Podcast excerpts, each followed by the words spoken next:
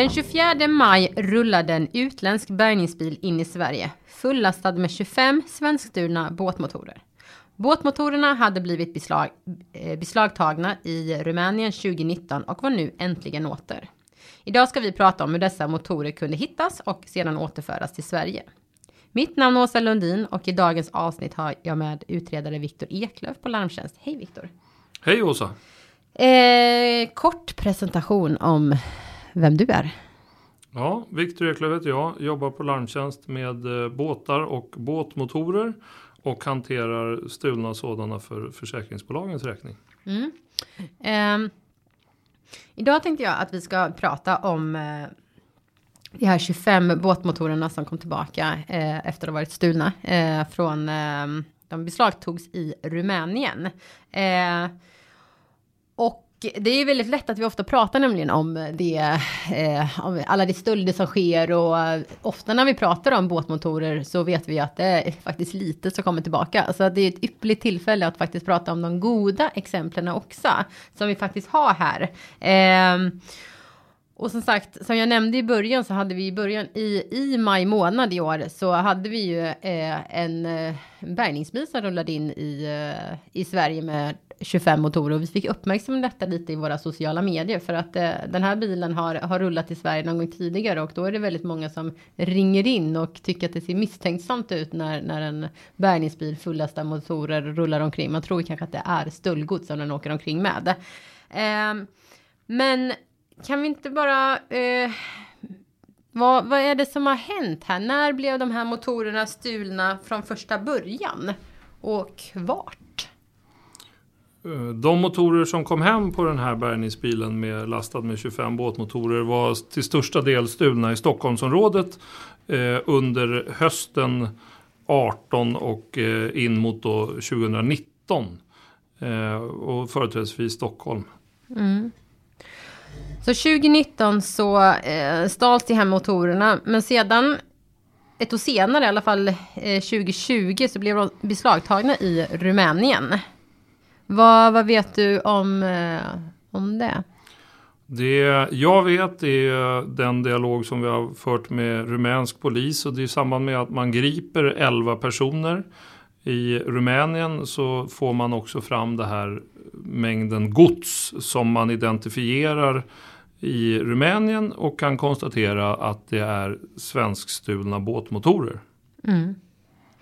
Eh, sen tar det två år till innan eh, de här motorerna faktiskt kommer tillbaka. Eh, varför tar det så lång tid? Vad, vad är det för processer som man ska gå den igenom? Den största orsaken till att det här tog så pass lång tid att genomföra är ju att eh, ganska precis eh, när vi får informationen om att de här motorerna finns så kommer även coronan. Och vi får även ganska mycket restriktioner i rörelse och möjlighet till att ta oss fysiskt till Rumänien för att åka dit och identifiera motorerna på plats. Mm.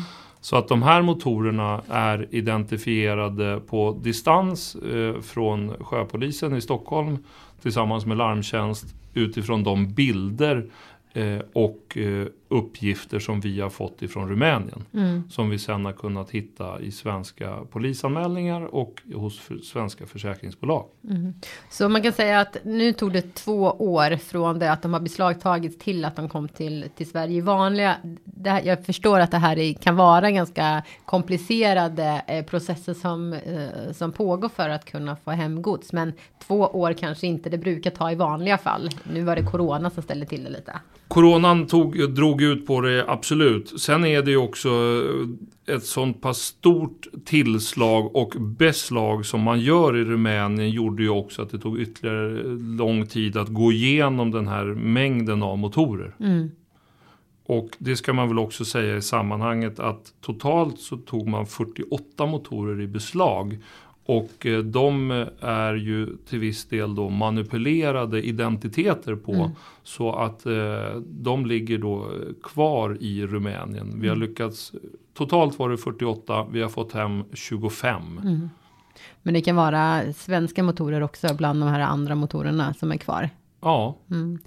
högst troligt. Ja. Men, men eh, du säger att vid det här tillfället så fick mycket av identifieringen eh, ske genom bilder som rumänsk polis tog och skickade till, till Sverige så att säga. Eh, man kunde inte vara på plats, men i vanliga fall då är man på, plats för att underlätta arbetet eh, och titta på motorerna fysiskt. Ja, Eh, och även kunna läsa av dem elektroniskt för att mm. kunna ta fram den typen av identitet eftersom de är manipulerade identiteter mm. på de motorerna som vi har tagit hem också. Mm. Eh, vad är det mer som tar, tar tid? Om vi säger så här att nu har vi lyckats identifiera eh, de här motorerna, men det känns ju som att arbetet är inte riktigt eh, klart där och då, eh, utan det är ju mycket som ska till mer, mycket juridiska processer. Ja, det är det. Och man, eh, jag kan väl försöka ge någon slags eh, linje över vad det är som görs. I samband med att man har fastställt en identitet i Rumänien på en båtmotor som ligger då i beslag där. Eh, så har man ju en grundidentitet att jobba med. Eh, den identiteten behöver vi överföra till en svensk polisanmälan. Eh, har vi då uppgifterna på motorns identitet i den svenska polisanmälan så kan vi också hitta den som har blivit bestulen på den här båtmotorn. Och det här är ju någonting som är ett ständigt återkommande är ju att för att vi ska kunna påvisa att någonting är stulet så behöver vi hitta det här i polisens anmälningar. Mm. Har man den unika identiteten på motorn i sin polisanmälan så leder det till att vi kan ta hem den här motorn utan större problem till Sverige. Så som båtägare med, med en motor eh, är det viktigt, då är det viktigt helt enkelt att ha koll på, på siffrorna, ha det nedskrivet så att eh, vid om det tyvärr är så att din motor blir stulna så ska du kunna veta eh, siffrorna för att det, det är det som gör att den kan bli identifierad och återtagen till, till Sverige till slut. Ja, och det, det, finns ju på polisens hemsida och det finns på Larmtjänst hemsida. Mm. Eh, båtkort. Eh, har man de uppgifterna, man kan eh, nu när i samband med torrsättning av båt eller när man nu tar upp den för vintern, skriva upp de här uppgifterna, ha dem lagrade på ett sådant sätt så att du kommer åt dem. Eh, tyvärr är det en stölddrabbad period även under hösten. Det är, blir lättare för de här stöldligorna när båten står på land och tar den. Och då är det, eh, för att komma runt det här problemet så måste man som båtägare känna till sina egna unika uppgifter på både båt och motor. Mm. Eh, de här, det var ju ändå 25 motorer som kunde komma tillbaka, som kunde bli identifierade. Eh, vad var det lyckosamma med, eh, hur, hur, vad var det lyckosamma med den här identifieringen? Vad, vad var det som var nyckeln i den lyckade identifieringen? Samverkan ska jag säga rakt igenom alla delar egentligen. Även det, rumänsk polis har haft en stor del i det här. De är väldigt hjälpsamma och har haft en stor del i att bidra med bilder och även med de sökningar som rumänsk polis kan göra kopplat till svensk stöldgods. Är uppgifterna införda i en anmälan i Sverige mm. så blir dessa uppgifter även sökbara för alla inom Schengenområdet. Vilket leder till att rumänsk polis kan se att motorn som de har framför sig är stulen i Sverige. Mm. Men det förutsätter ju också att uppgifterna finns med i den svenska polisanmälan. Mm. Man kan säga att de här andra motorerna som nu ligger kvar, där du säger att det skulle kunna vara svenska motorer, till och med med, med hög sannolikhet skulle kunna vara. Det har antingen då eh, kanske saknat ID-nummer på motorerna. Men det kan också vara så att eh, polisanmälningarna, de svenska polisanmälningarna saknar ett nummer så att ni kan matcha de här numren eh, som finns på de motorerna som har eh, beslagtagits. Ja, precis så är det tyvärr. att Många gånger när man blir bestulen så gör man en hastig polisanmälan och då säger man att man har blivit bestulen på sin Yamaha och den har 70 hästkrafter eller 300 hästkrafter. Mm. Ja, den kommer vi aldrig hitta eller kunna ta tillbaka. Eh, de motorer vi har lyckats att ta tillbaka det är de som innehåller unika uppgifter. Och jag brukar göra en jämförelse med ett registreringsnummer på en bil. Det är aldrig någon som skulle höra av sig till polisen utan ett registreringsnummer den dagen man har blivit bestulen på sin bil. Mm. Men på sin båt uh, hör man av sig och säger att man har blivit av med motorn. Mm. Och det är ju på samma sätt som att man anmäler att man har blivit av med sin blå Volvo. Mm.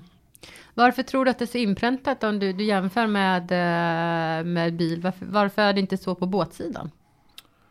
Ja, det är ju kopplat till, till, registret. Eh, det finns ju ett vägtrafikregister kopplat mm. till bilar. Eh, det är väldigt tydligt, det, det, är sökbart och det är lätt att hitta ägaren. Vi har inte det i Sverige. Och man förhåller sig till den uppgiften ganska styvmodligt får man väl ändå säga. Den är svår för folk att ha med sig i hela kedjan från det att man är bestulen i kontakten med sitt försäkringsbolag och så vidare. Mm. Eh, man lyckades som sagt identifiera 25 stycken eh, motorer. Vad var Larmtjänst roll i det här ärendet? Eh, Larmtjänst får ju in stöldanmälningar från de försäkringsbolag som vi arbetar med och för. Eh, och i kombination med svensk polis uppgifter på motornummer och polisiära ärendenummer eh, så kunde larmtjänst vara en del i att lägga ett pussel för att hitta och täcka upp de luckor som finns i svenska polisanmälningar. Mm. Alltså kunde vi gå in och komplettera och säga att det här motornumret hör till det här ärendenumret hos polisen och att vi även kan gå in och berätta att det här försäkringsbolaget med det här ärendenumret har nu ersatt sin kund och hävdar då bättre rätt till det stulna godset som finns i Rumänien. Mm. Eh, 25 motorer som kom tillbaka. Vad, vad har hänt med motorerna nu? Ja, jag pratade så sent som idag faktiskt med en marinhandlare som eh, fick eh, nästan hälften av motorerna och eh, de finns eh, uppsatta och eh, man har testkört alla de motorerna, 13 stycken som har, man får dem att fungera. Mm. De har ju ett, som han sa när jag frågade honom, ett sämre yttre eh, men välfungerande i övrigt. Mm. En motor var, hade det kommit vatten i och den gick inte att använda. Men övriga motorer är ju tillbaka i Sverige. De kan ändra gå igång som ersättningsmotorer. Mm. Alternativt att de är då som reservdelar eh, eller reservmotorer. Mm. Varför är det viktigt att ta hem godset? Den största och viktigaste delen i det här arbetet med att ta hem stöldgods är ju genom att påvisa att eh, det symboliska värdet i att vi vill ha tillbaka det som är stulet från Sverige. Mm.